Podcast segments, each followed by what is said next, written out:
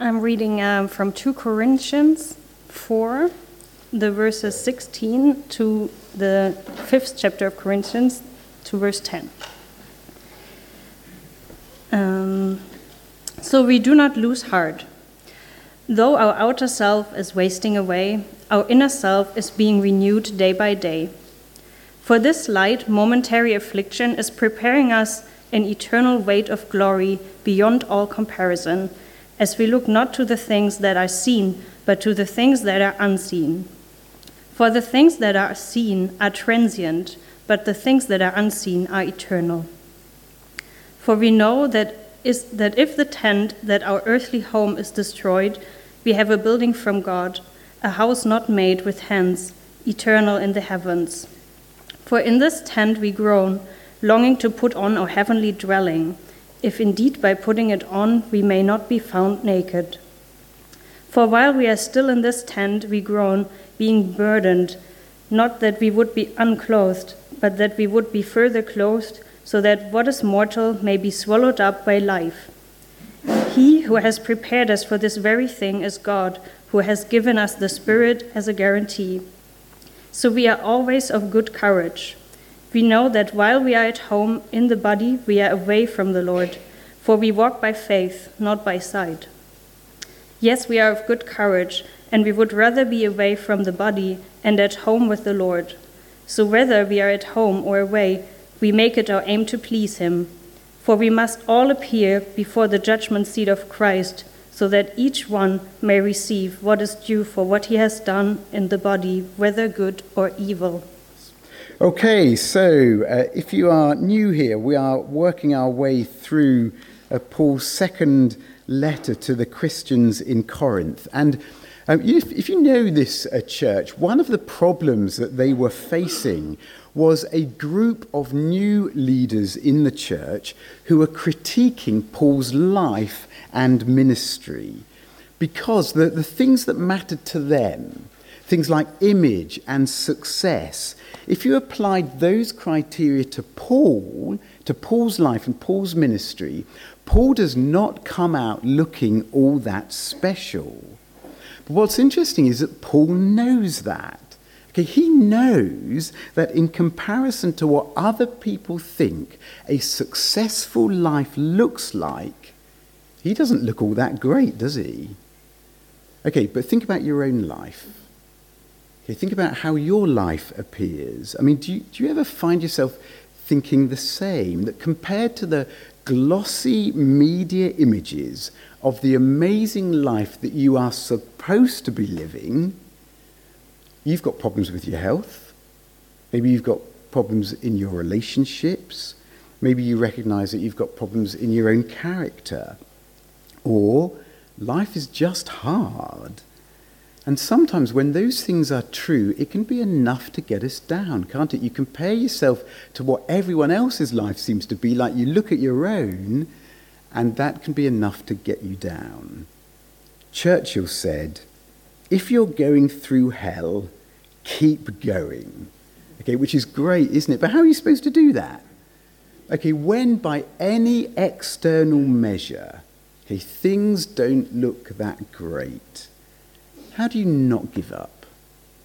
How do you not get down? How do you not become discouraged? Okay, that is what Paul wants to talk to us about this morning. First point then perseverance a perseverance. Now, there's an English expression that says, don't judge a book by its cover, meaning, hey, don't judge someone just by their external appearances. I mean, sure, he may not look that great. Sure, he, sure his nose may be too big, or his, his legs might be a bit short and they're a bit bowed. He might not be much to look at, but hey, he's got a heart of gold. Okay, when it comes to Paul's critics, okay, they were most certainly judging by external appearances. Okay, because by all appearances, Paul's life and ministry is not exactly star spangled, is it? And in a culture like Corinth that values the entrepreneurial, the grab hold of life, appearance is everything attitude, Paul does not exactly come out glowing. This man gets beaten up by mobs.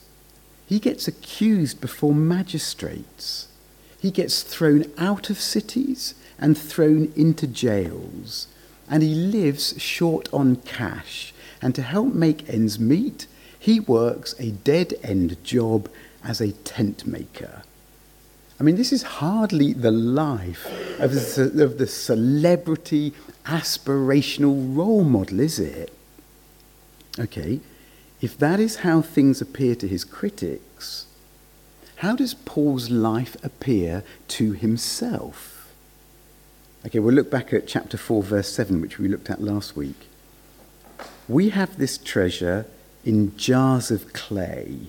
And then verse 8 we are afflicted in every way, but not crushed, perplexed, but not driven to despair, persecuted, but not forsaken, struck down, but not destroyed.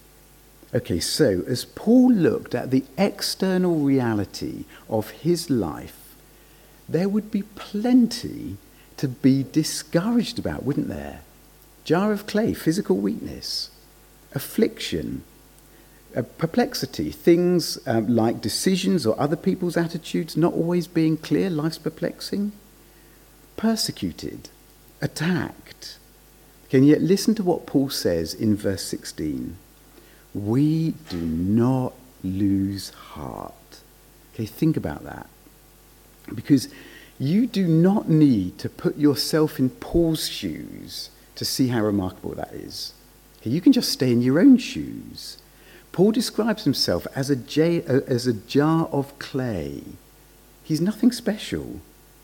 You can look at yourself and know with zero sense of self pity, you just know, hey, I'm not one of the world's beautiful people. And you know, I, I know my weaknesses. And I'm painfully aware of my brokenness. Jar of clay. Paul says he's afflicted. And at the moment, you know, some of you are suffering physically or emotionally.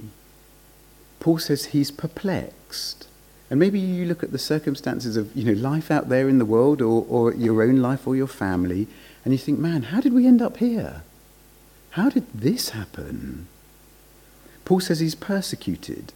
I don't know about you, but you, maybe you find it, it is getting harder and harder to live out the life of faith and be a a person of integrity, whether it's in the workplace or on campus, to say nothing of what it is to try and raise kids today. Paul says he is struck down. And maybe you feel like you have been taking blows and that some of them have landed. And when life is like that, it is easy to lose heart, isn't it? It's easy to become discouraged. But Paul says we do not lose heart. Despite all of this, we are not discouraged. And listen, that is not because he refuses to accept reality. Verse 16 again. Though our outer self is wasting away, our inner self is being renewed day by day. Okay, so Paul knows from, the, from an external perspective, he's wasting away. He knows that from an external perspective, things don't just look bad, they are bad. Okay, Paul is not a fantasist. He is not burying his head in the sand. You know, Sue says that I live under, Sue's my wife, Sue says that I live under the delusion that I am still 24, okay, which is sadly true. But then occasionally, what happens? Occasionally, you, I'm walking down the, the street, I catch my reflection in a shop window, and I think, wow, that cannot be me. Okay, that's an old man. He's, where's his hair gone? He's gone grey. Okay, Paul is not a fantasist. Paul is not living under any delusions. Paul says, hey, I know this is me. I know externally I am wasting away. My body is aging. Externally, things are not all that sparky. Okay, Paul is a clear minded realist. But Paul says, excuse me. but Paul says that is not the only way to see things. There's another way to view things. Because, verse 16 again, our inner self is being renewed day by day. Okay, now, particularly in today's world, okay, you've got to be clear about what Paul is not saying. Okay, Paul is not saying that there's his outer physical self, things like his body, but that's not the real me. The real me is the inner me. That's not what Paul is saying. He is comparing what he and these Corinthians and you and I can see the difficulties, the sufferings, the tribulations of life, and he is comparing that to what God sees. Because Paul says there is a whole other dimension. And when you see that other dimension, it totally changes how you see everything else. Okay, so first point, perseverance. Second point, perspective. Excuse me. now, recently, Recently, I was told that I could audition for the role of Gandhi in a film. Okay, I didn't know, wh- I didn't know whether to be flattered or offended. Okay, but apparently, Gandhi once said, The future depends on what we do in the present. Okay, the future depends on what we do in the present. Okay, now, hey, there's some truth in that. Okay, there's quite a lot of truth in that.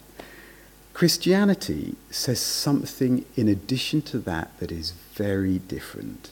It says that what you do in the present should depend on the future. That how you live now should be shaped and inspired and formed by what is to come. Think about it. It is always the end of the story that determines the meaning of everything that goes before, isn't it? You know, whether it's a novel, whether it's a film, if it's a good one, if it's a good one, you get to the climax and there's this aha moment. Ah, now I understand. Now I get it. That's what that character was doing. That's what those clues were about.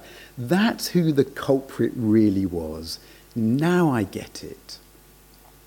You get to the end, and it's the end that makes everything that comes before make sense. Okay, look what Paul says in verse 17.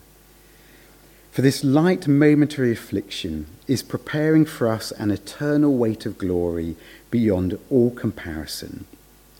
In other words, fast forward to the end of your story read ahead to the finale, see how everything that God is doing in your life is going to work out, and you will keep going, and you will take heart. Because as Paul turns the light of the future onto the shadows of the present, things that when you are experiencing them are heavy and they're pressing down on you and they feel like they're never going to end. When you turn the light of the, the light of the future onto them, they become, Paul says, light and momentary. Why? Because it's not just that God is working in our sufferings, but through them. That these afflictions themselves, Paul is saying, are preparing something far greater for us. That just as fire purifies metal, precious metal, just as pressure changes coal to diamonds, so present difficulties are preparing for us an eternal weight of glory. And when you see that, Paul says, very real, present, heavy suffering, he says it becomes lightweight. You can carry it. Something hard that leaves you saying, I just want this over, becomes momentary. Here today, gone tomorrow. In comparison to the real weight of the eternal, never ending glory that God has in store for you. Okay, now to say it again, okay, Paul is not a naive optimist. He is not saying, oh, come on, pull yourself together. Things aren't really that bad. You, you just need to have a more positive attitude to life. No, Paul is saying, no, they really are this bad.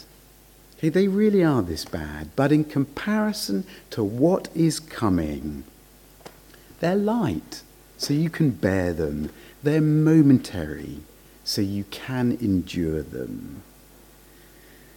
I mean, think about it. Why does worry invade our present, e- even to the point sometimes where we are controlled by our worries and our anxieties? Why does that happen? Because we think our present and or our future are out of control, out of our control and out of God's control. So we worry about it. And as a result, our problems grow in size. But when we realize God has got all of this under control, and He's not just working in our lives despite our problems, but that through them He's preparing us for something far more glorious, then our problems begin to shrink in size. And look how Paul says that happens, verse 18 as we look not to the things that are seen, but to the things that are unseen. For the things that are seen are transient, but the things that are unseen are eternal. Now, if you were living in Corinth, mean, hey, if you're living now, right, life, it, life back in Corinth was all about stuff that's seen. I mean, to survive, food and drink, your life depends on stuff that's seen image, appearance, wealth, power. This is the stuff that makes the wheels move. And they're all tangible, they're all concrete. And so are their opposites, like poverty, suffering. And it's no different today. Okay, which is why the seen, the tangible, con- concrete success or power or appearance or their opposites, these solid things they just have this power to grab our attention and shape the way that we do and see life, don't they? You know, we're impressed by money, we're impressed by power. We need food, we need drink. These, these are what uh, effectively control our lives. But Paul wants you to see a whole other realm the realm of the unseen and the things that you can see, he says they all have their time limit. they all have a sell by date. The beautiful person will age. There's perfect white teeth, they will fall out. The powerful person will fall from power. Your bank account will be of no interest to death when death comes knocking. And when it does come knocking, even suffering has a time limit. Even suffering will end. So, success or suffering, they all have a shelf life. But the unseen, that lasts forever, Paul says. And it's the unseen realm that we have got to learn to see. Now, do you remember the story of Elisha the prophet and his servant? and they're surrounded by this enemy army. What does Elisha's servant do? He rightly interprets their circumstances, doesn't he? He rightly gets just how bad things are. Okay, to use a theological term, he knows that they are totally stuffed. They're stuffed. Elisha sees things differently because he sees the unseen. And he says to his servant, Don't be afraid. For those who are with us are more than those who are with them. And then Elisha prays for him that his servant's eyes would be opened, and they are. And now the servant sees what Elisha sees, and the mountains are filled with horses and chariots of fire. What does that do for the servant's fear? How big does the enemy army look now? How scared is he now? Because, as Paul says, he has seen the unseen. What is that for you and me? Third point the truly permanent.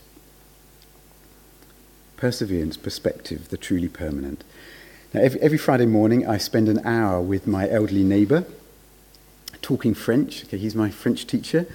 And he, he, he's, a, he's an amazing guy. Okay, he makes these incredibly detailed scale model sailing boats that work. And they've got, you know, they've got radio controlled sails that go up and down and booms and masts that all move. They've got cannons that fire gunpowder. You know, the latest one is just finished building even has this, this barrel of rum that will dispense you a drink if you want it. And when I'm not understanding something in French and he needs to explain uh, some meaning to me, okay, where do you think he turns for an illustration? He always goes to boats or to, or to model making. Why? Because that's what he does. Paul is a tent maker. Where does he go for an illustration? Chapter 5, verse 1. For we know that if the tent that is our earthly home is destroyed, we have a building from God, a house not made with hands, eternal in the heavens. In other words, your physical body, okay, your life, Paul says, is a tent, a man made tent, a temporary structure, and it is slowly being dismantled by aging and the trials that you're going through. And one day, death will complete the dismantling process. But when it does, God is going to give you a house, a building not made with hands, eternal in the heavens, which is your resurrection body. Okay, now, when the weather is good, a tent is fine, isn't it? I mean, like Hannah was saying on, on Lesvos, you know, the tents are fine in the summer. Okay, when winter comes, that's another matter. When the weather is bad, you know you're in a tent, don't you? I mean, if, if you've gone camping and you got the forecast wrong and the wind starts getting up, you know it, don't you? Because the, the poles, they, they start bending and the sides start bowing. And you lie there thinking, why didn't I book the hotel instead? And it is when you are going through the trials of life that you know just how weak and frail you are, and you wish that you weren't. Verse 2 For in this tent we groan, longing to put on our heavenly dwelling. Now, I don't know about you, there is something about camping that just makes you groan, isn't there? Okay, am, am, I the only one? Okay, if you go camping, there is something about camping that makes you groan, isn't there? Okay, you pitch your tent thinking, wonderful. We get to spend, we get to camp out under the stars. We get to be close to nature. And what happens? There's a baby in the next door tent who screams the entire night. And the next moment, the next morning, what do you do? You, you get up and you smile at them and you bless them because you're a Christian, and you tell yourself, okay, it's all right, I'm going to sleep well. i will sleep well tonight. I'll be so tired, I'll sleep well tonight. And what happens that night? Your mattress deflates, and there is this stone underneath your back. And, and what do you do? You groan. And that is life, Paul says. Life is always throwing the harsh realities of life, whether it's other people or circumstances, can leave us groaning. But why do you groan? Why groan? Why, when life is hard, do you think it shouldn't be like this? Why do we view suffering as an alien outside invader, an intruder? that life shouldn't be like this. Why do you think like that? Because it shouldn't be like this. Because you were made for a world where there is no suffering. You groan because you are longing for another world. As Paul says, you are longing to put on your heavenly dwelling, a house, not a tent, a resurrection body, not a mortal body because you are longing for the reality of the unseen, for the new heavens and the new earth. Okay, now is that just fairy tales? Because, hey, you need something solid, don't you? If you are really facing it, you need something solid to depend on. You don't just need fairy tales. I mean, how can Paul be so certain? Why the overflowing confidence of verse 1? For we know. Why that confidence? Because the other apostles in Jerusalem and Paul on the road to Damascus had encountered the risen, glorified Jesus, who once was dead, now raised from the dead, in the solid, tangible, more real than life reality of his resurrection body. Paul has zero doubt about the solidity of the resurrection. Jesus was crucified in weakness, but he was raised in power. And in Paul's first letter to the church at Corinth, Paul says that Jesus' resurrection is just the beginning. Christ has been raised from the dead, the first fruits of those who have fallen asleep. And it is the fact of Christ's resurrection that makes our future resurrection more real and more solid than anything we can experience now, Paul is saying. Okay, so when the day comes, when it will feel like darkness has finally won and death comes to you, Paul says that is when you will experience the true reality of the unseen.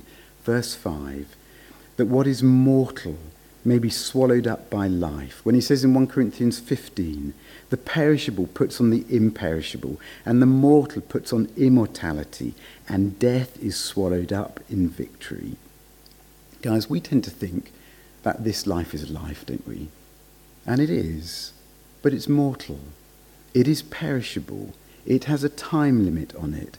And in Christ, something far more solid, far more real, far more lasting is coming. In his Confessions, Augustine talks of a time early on in his life when he looked at the circumstances of his life and they were just overwhelming him with worry. And he does the Christian thing. He tries to hand his worries over to God. But he describes how these worries just keep on sliding back. He keeps on trying to push them to God, but they keep on sliding back to him. And, he, and Augustine came to realize the reason. He says of God, You were not yourself, but a mere phantom, and my error was my God. In other words, Augustine realized his anxieties and his current problems that he's anxious about, they were his God because they were more real to him than God was. And in comparison to all of these seen problems, he says God was just a phantom. And he says of God, You are not to me any solid or substantial thing. But when, as happened for Augustine, God and the future that He is preparing for us become solid and substantial. And Augustine set his heart, I'm going to get to know God as He really is. And when you do that, when God becomes solid and substantial for you, when the future He is preparing for you becomes solid and substantial for you, then the anxieties about the present disappear like shadows in the light. Look at verse 5. He who has prepared us for this very thing is God. Now, a trainer might prepare a boxer for a match, but the boxer's still got to get in the ring and fight, hasn't he? And he may lose. A coach might prepare his team for a game, but they've still got to get out there and play, and they still might lose. That is not the kind of preparation that Paul is talking about. Because, verse 5, God has given us the Spirit as a guarantee. Okay, so Paul is not talking about being prepared for something that where the future is in doubt. He is saying the future is guaranteed. like a bridegroom preparing his bride for their wedding day by giving her an engagement ring. A guarantee that says, You are mine, and one day I am taking you home to be mine. And the Holy Spirit is in you as God's guarantee, Paul says, his promise that he is preparing you for the reality and solidity of eternity. Okay, so it's no wonder I think Paul gets back to his theme, verses 6 to 8. So we are always of good courage. We know that while we are at home in the body, we are away from the Lord. For we walk by faith, not by sight. Yes, we are of good courage. Okay, so this life in this mortal body is our home. And yet, Paul says it's not our home because, verse 8, we would rather be away from the body and at home with the Lord. And so, in between, verse 7, we walk by faith and not by sight.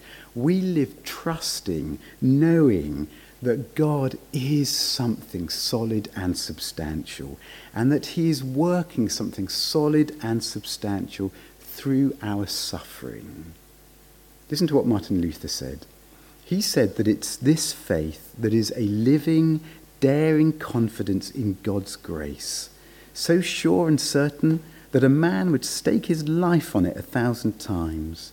This confidence in God's grace makes men glad and bold and happy.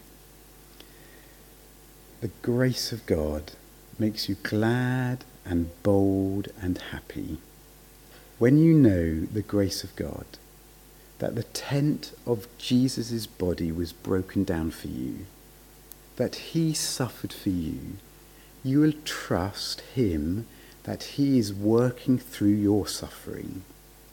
Because the story doesn't end with Jesus' broken body, does it? It doesn't end with his tent being dismantled. It ends with his resurrected and glorified body. It ends with the empty tomb and sin and death vanquished. It ends with Christ ascended and glorified and reigning in his glorified body. And it ends with us along with him being prepared for an eternal weight of glory. It is that grace that he would do all of this for us that has the power to make glad and bold and happy. But to finish, it'll also do something else for you. Last point living to please Him. Look at verses 9 and 10. So, whether we are at home or away, we make it our aim to please Him, for we must all appear before the judgment seat of Christ, so that each one may receive what is due for what he has done in the body, whether good or evil. Now, in Roman cities, the tribunal, you know, with its judgment seat, was typically located in one of the central squares of the city, and the governor would sit there in judgment. In fact, if you, uh, in, if you know from Acts, on Paul's first visit to Corinth, Paul had been taken before the judgment seat of Gallio, the proconsul, where he had to make a defense of himself. And Paul is saying, Listen, it is not just that one day your physical body is going to be raised. It's not just that one day you are going to enter eternity. It is that one day we will all stand before the judgment seat of Christ. And knowing that that future should radically impact how you live now. We live to please Him, he says. But listen, you can want to please someone for two very different motives, can't you? You can want to please someone out of fear or out of love. If you've got a bad boss, you may want to please him or her just to stay out of trouble, just to keep them off your back. But if you have someone special to you, you want to please them because you love them. Fear or love? Which is it with Jesus? Does Paul think that you and I are in trouble? Okay, we've got to stand before his judgment seat. And we're going to have to plead our cause. We've got to try and get him on our good side by doing good things. Is that what Paul thinks? That we should live to please him out of fear? No. Paul knows that Jesus stood before the judgment seat. He stood before the judgment seat of Pilate, and he was condemned in our place, so that for all who put their trust in him, and if this is you, there is no condemnation, there is no fear for you, that we will appear before him for commendation, not condemnation, for well done, good and faithful servant. You see, when you know that Christ loves you so much that he was condemned for you, you will love him in response. And you will see the things that he has given you your gifts, your abilities, your influence, your intellect. You'll see them as his good gifts entrusted to you as his servant and you will take them and use them for His glory and for others' good. You will live to please Him, not because you fear Him in a wrong way, but because you love Him in a right way. You will take your success and you will use that success to help build others up. You will take your suffering and use it to help others in their suffering and the solid realities of the future will flood your present as you walk by faith, not by sight. Let's pray.